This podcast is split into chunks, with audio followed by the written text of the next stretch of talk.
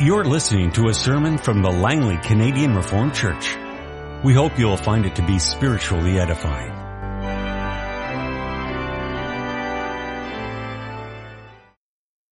In connection with the sermon this afternoon, we'll read together from two passages of the New Testament. First of all, from Luke chapter 11, where as Luke presents the gospel of Jesus Christ, he deals with the matter of Jesus' teaching on prayer, and specifically about the Lord's Prayer, as it's come to be known.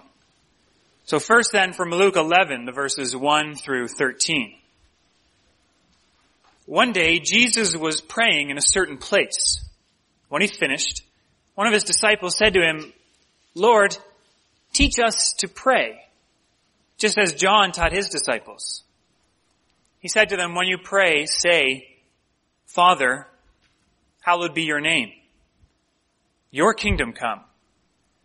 Give us each day our daily bread. Forgive us our sins, for we also forgive everyone who sins against us. And lead us not into temptation.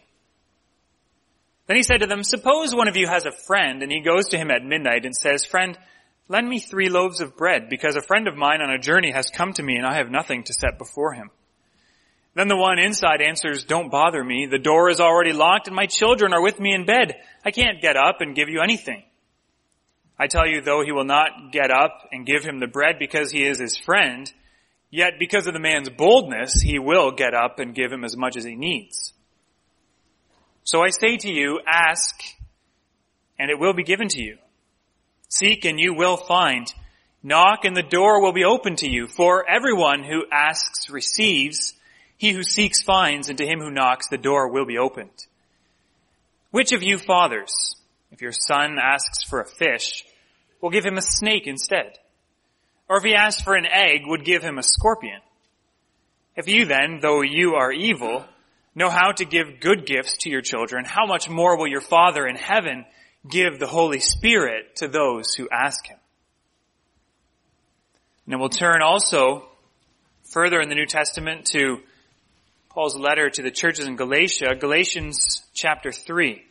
Begin reading at verse 26 through to 4 verse 7. You are all sons of God through faith in Christ Jesus. For all of you who were baptized into Christ have clothed yourselves with Christ. There is neither Jew nor Greek, slave nor free, male nor female, for you are all one in Christ Jesus. If you belong to Christ, then you are Abraham's seed and heirs according to the promise. What I'm saying is that as long as the heir is a child, he is no different from a slave, although he owns the whole estate. He is subject to guardians and trustees until the time set by his father. So also when we were children, we lived in slavery under the basic principles of the world. But when the time had fully come, God sent his son, born of a woman, born under law, to receive, to redeem those under law that we might receive the full rights of sons. Because you are sons, God sent the Spirit of His Son into our hearts. The Spirit who calls out, Abba, Father. So you are no longer a slave, but a son. And since you are a son, God has made you also an heir. Our text this afternoon is the Word of God as it's summarized and confessed by the church in Lord's Day 45, question and answer 116. This begins the section of the Catechism on prayer. It begins with this question, why is prayer necessary for Christians? Because prayer is the most important part of the thankfulness which God requires of us.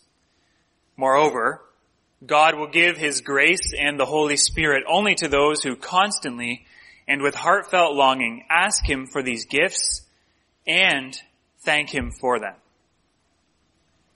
Beloved brothers and sisters of our Lord Jesus Christ, we are, I would dare to say, pragmatic people.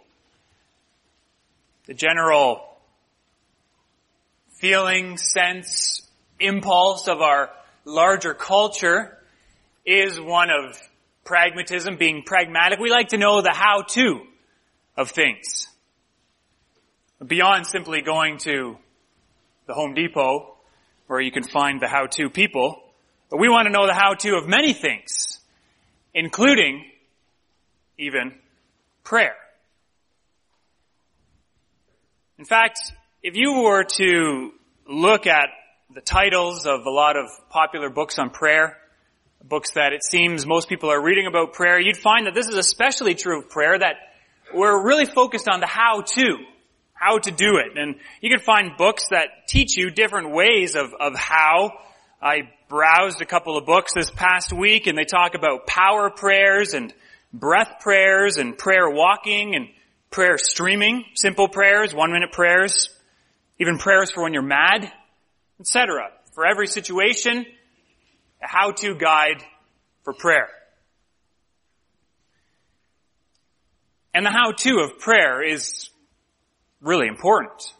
In fact, that was of course the question that the disciples asked of Jesus, Lord, teach us how to pray.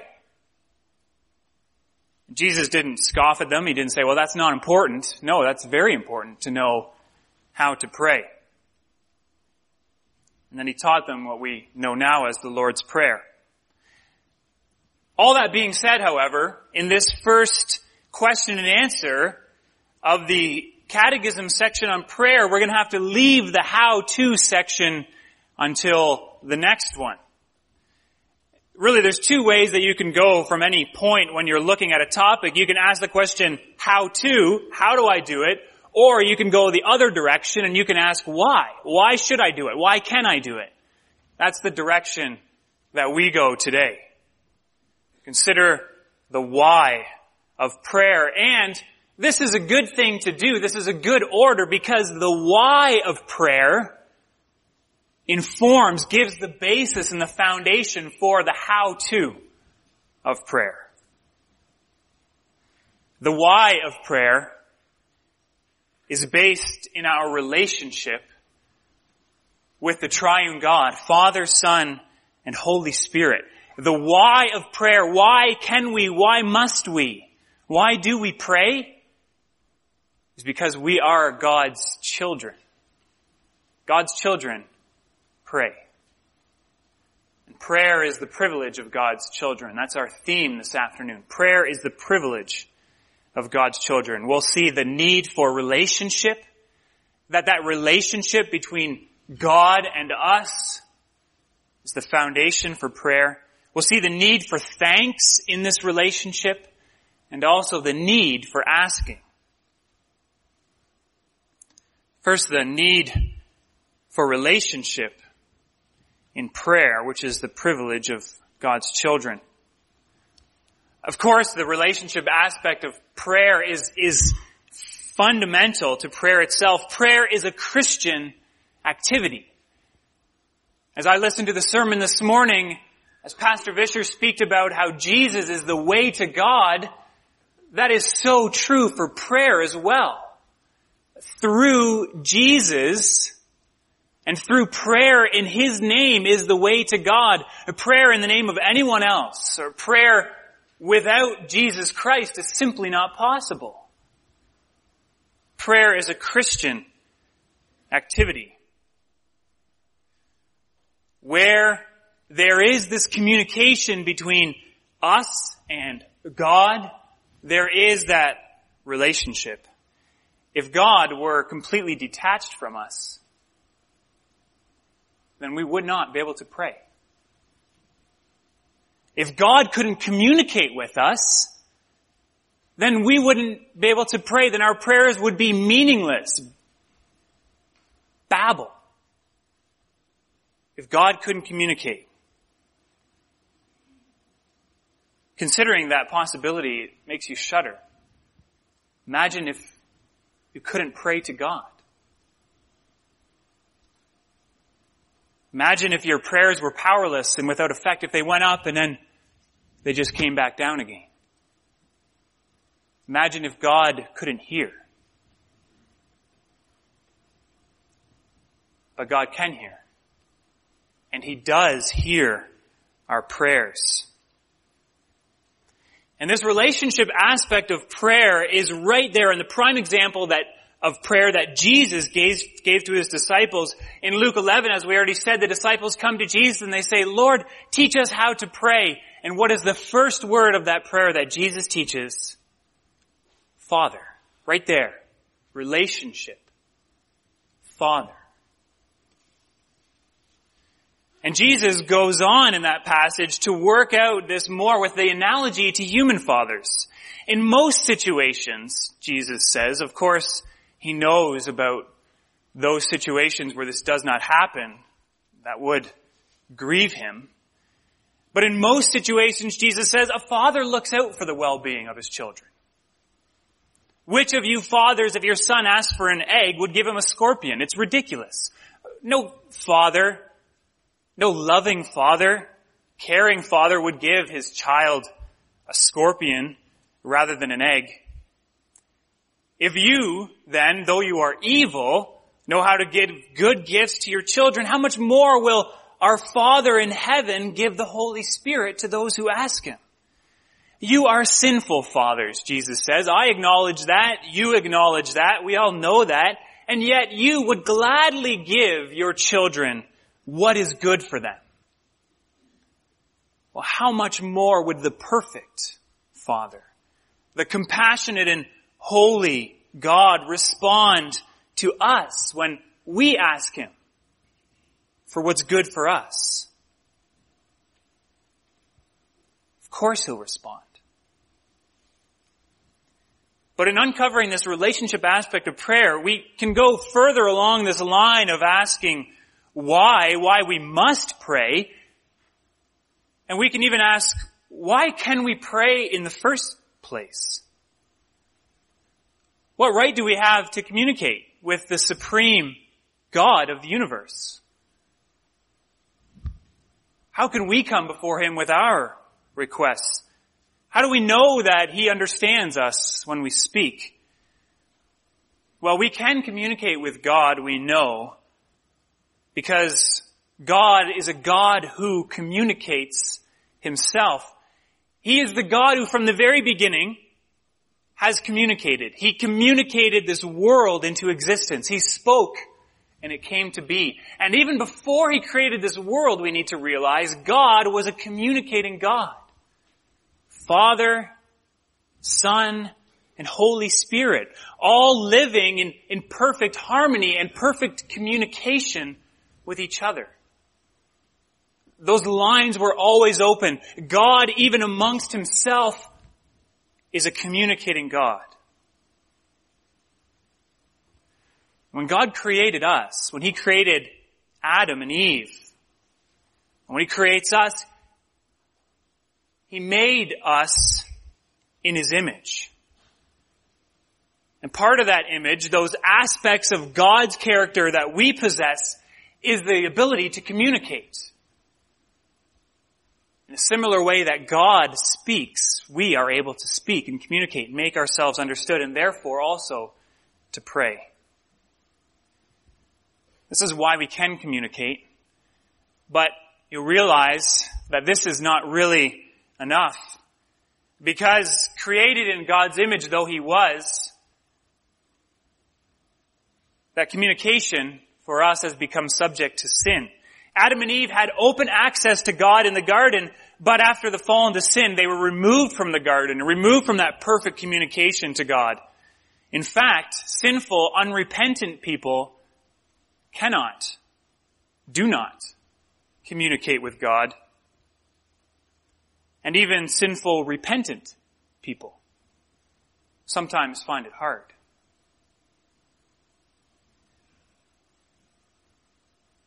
But yet we can come near to God. How is that possible?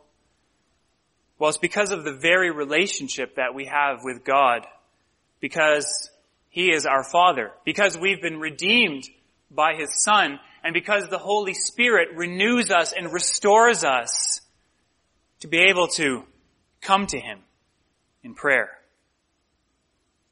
You see all of this happen in one verse in Galatians chapter 4 verse 6. You might want to turn there for a moment. Galatians 4 verse 6. We'll dwell on that verse for a little bit.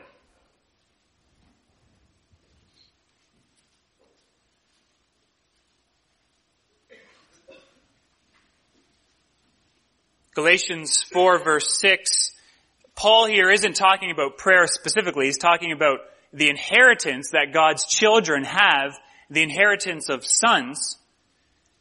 And in verse 6 he says, because you are sons, God sent the Spirit of His Son into our hearts, the Spirit who calls out, Abba, Father.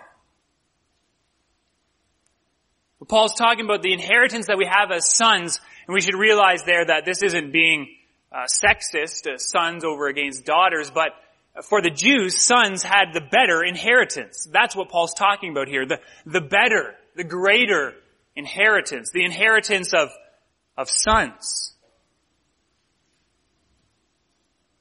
God gives us this inheritance by adopting us as His children. He gives us that inheritance of sons. It's not, that's made possible through faith in Jesus Christ. And then prayer, we see, becomes a profound part of that new reality. God sent His Son, Jesus Christ, the, the true and rightful heir, right? The, the true Son of God. And He sent Him to die for us so that through Him we might become heirs. We might have the privileged place that He has.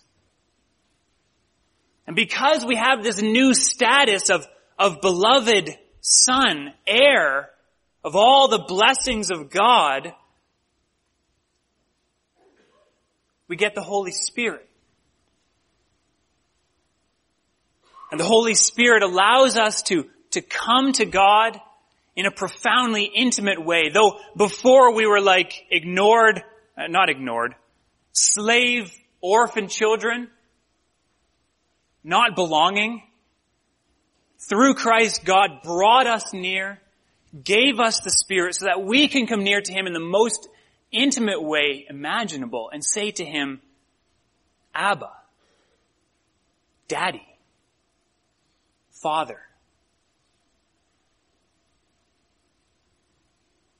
We can pray because God brings us near to Him as His his children, his beloved children, as much as God loves his son, Jesus Christ. So he loves and accepts us as his children. He hears us when we call to him. You see how prayer is so closely connected with salvation. God saves us, draws us near to him, and makes prayer a reality for us. Because of the atoning death of Christ, because of the indwelling of the Holy Spirit in our hearts, because of our restored relationship with the Father, we can draw near to God in prayer. And He hears us. And He loves it when we do. And so you realize that this possibility that we can pray to God becomes the necessity of prayer.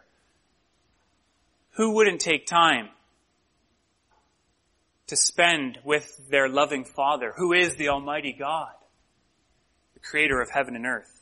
What child wouldn't use their open and free access to the throne of, of the Almighty King of the world? Sadly, many of us do in different ways neglect this privilege that we have as, as God's children. We reach for things on the top shelf of life, trying to get it on our own, not realizing that we can ask God, our Father, to get it for us and bring it to us. We feel like we need to reach out for the Spirit, or we need to reach out for wisdom or guidance or, or help or comfort. But God is our Father. He's ever wanting to hear our requests and grant them. Because we're His beloved children. We need to grow in our understanding of God's love and grace. And by doing that, we will be drawn more and more to believe in and express prayer. As much as God is our Father and Jesus Christ is our Savior and the Spirit is our counselor, so much must we pray. Because we can. We need to pray and as we see here, this prayer is incredibly important for our thankfulness. We need to thank God. The Catechism talks about the need for thanks when it talks about the thankfulness that God requires of us.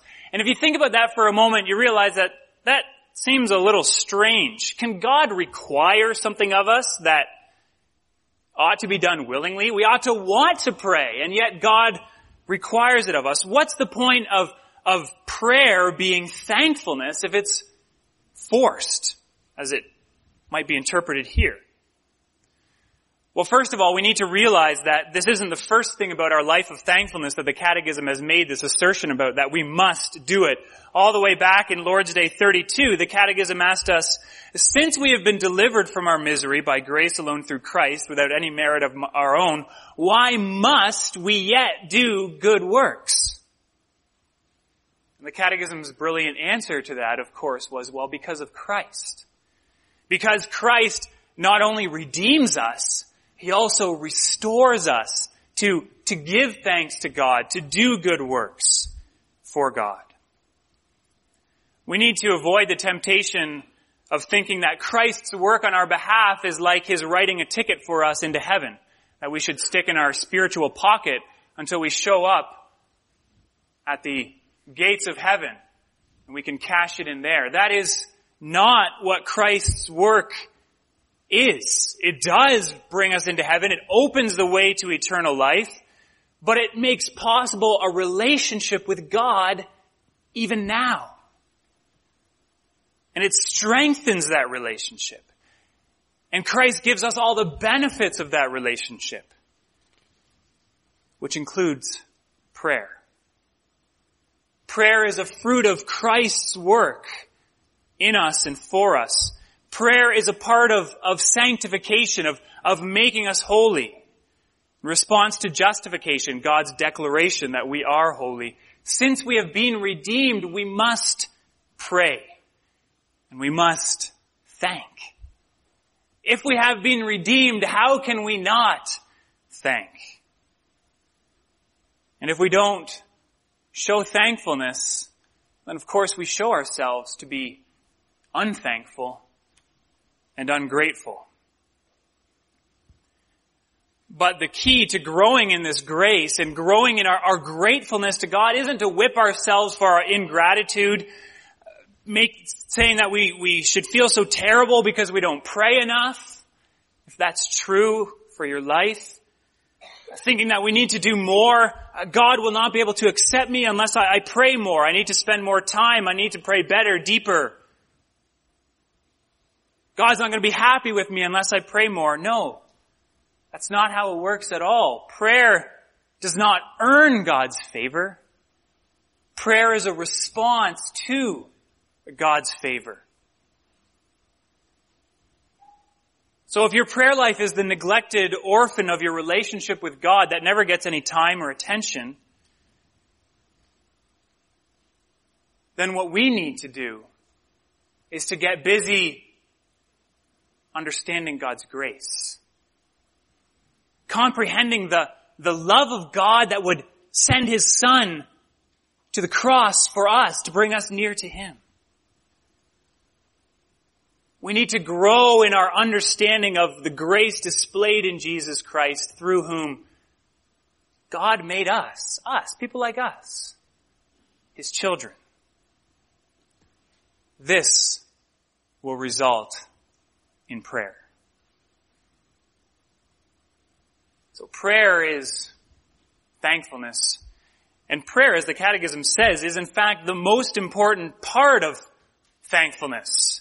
Is that true? Well, yes it is. It is because prayer is thankfulness itself. It's at the very heart of a proper response to God for the gift of His grace. A young boy is having a bad day. It's his birthday, and he started thinking that this birthday was all about him. And so, in his selfishness, he started to be bossy to his sister, thinking he was in control of her. He started being disrespectful to his parents. He started to show off to all his friends at his birthday party. Until finally his parents had had enough and told him that the party's over. Your friends are going home and you're going straight to your room, young man. You're going to your room without the present that he's been waiting for all day. What's going to be the response of that young boy later that night when his parents come to his room? Sit down on his bed with him and give him his gift. Is he going to jump out of bed and, and, and run downstairs and start doing the dishes to, to make it up to his parents? Is he going to tell them, you just wait, I'll show you that I'm worthy of this gift? Is that what his parents want him to do? No. They want him to climb up into their lap, give him a big hug and say thanks. Thank you. What will we do in response to the indescribable gift of God's Son, of Jesus Christ? What will we say in response to the gift of His Spirit, who enlivens and empowers us? Just say, thank you. Prayer is thankfulness. It's a response to God's free grace in Jesus Christ. But as the needs continue, we not only need to thank God, we need to ask God as well. And now finally we come to the asking, which is really, in a sense, what prayer is all about. Perhaps this seems like a bit of a backwards way of explaining prayer most of the biblical words that express prayer are words that express asking. And if you look at the Lord's Prayer, you'll realize that it's full of petitions, which are requests, which are things that we ask God for. Lord, may your name be hallowed. May your kingdom come. May your, may your will be done. Give us our food. Forgive us our debts. Lead us not into temptation. Deliver us from our sins.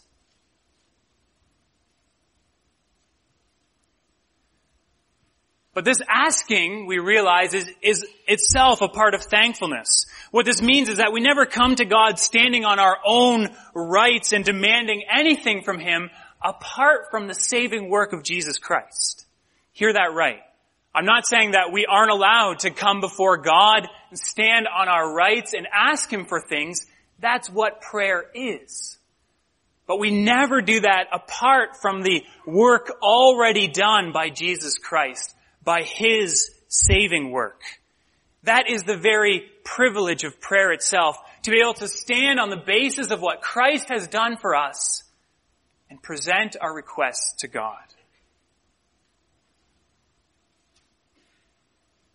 The grace of God in Jesus Christ opens up the possibility for us that we can actually go before the Almighty God of heaven and earth and ask Him for what we need. And when we ask Him, remember that we are asking the living God for whom nothing is impossible. Nothing. Some things are impossible for God. He cannot sin. But for whom many things are possible. When we ask God, we're doing what God wants us to do. In a way, it's true that God doesn't need to hear us ask for what we need. He already knows what we need. But God wants to hear us ask. He loves to have us come to Him with our petitions and requests. He's ever stooping down to hear our, our pleas and weakness. It was striking to me as we sang Psalm 116 That the psalmist says, verse 4, For when brought low, in him I found salvation. Not as I reached up to the heavens, but as I was brought low. God is ever stooping down to hear our cry of distress. He wants to hear us. He delights in seeing the fruit of Christ's work in us in the things that we ask for. And then, so when we're asked, we're called to believe. Ask God and believe that He will answer. What's this about? This is about praying in line with God's will. It's not about manipulating God to suit our own whims. God is unchangeable.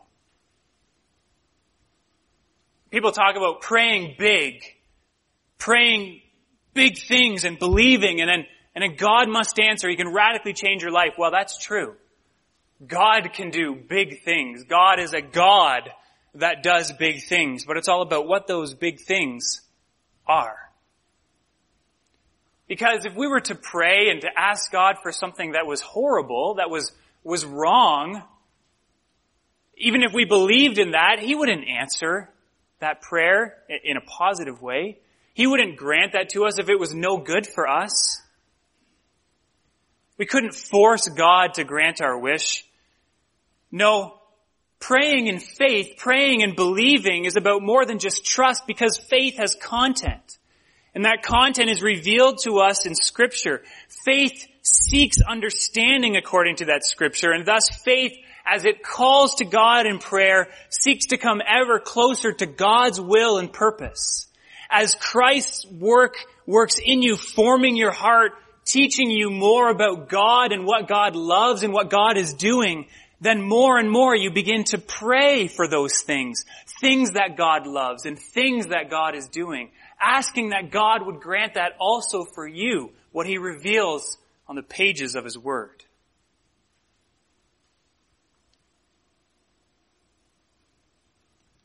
Praying in faith is about praying in relationship to God as his beloved covenant child. What child would be at, would would ask their parents, their father, what their father would be pained to give? The more we grow closer to God, the more our desires are transformed, the more we put on Christ, the more we want and ask for the very things that God will be pleased to give us. Pleased to give us because we are His beloved children. Let's pray. Our Father, we thank you for this profound privilege that we can draw near to you in prayer.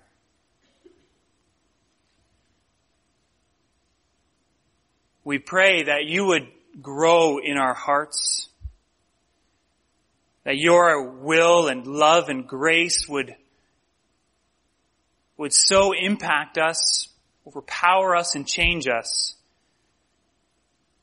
that we would more and more love to draw, to come into your communion and fellowship in prayer. Thank you for the work of Jesus Christ that we can stand on. Thank you for your Spirit, by whom we cry, Abba, Father. Amen. This has been a sermon from the Langley Canadian Reformed Church. For more information, please visit us on the web at www.langleycanrc.org.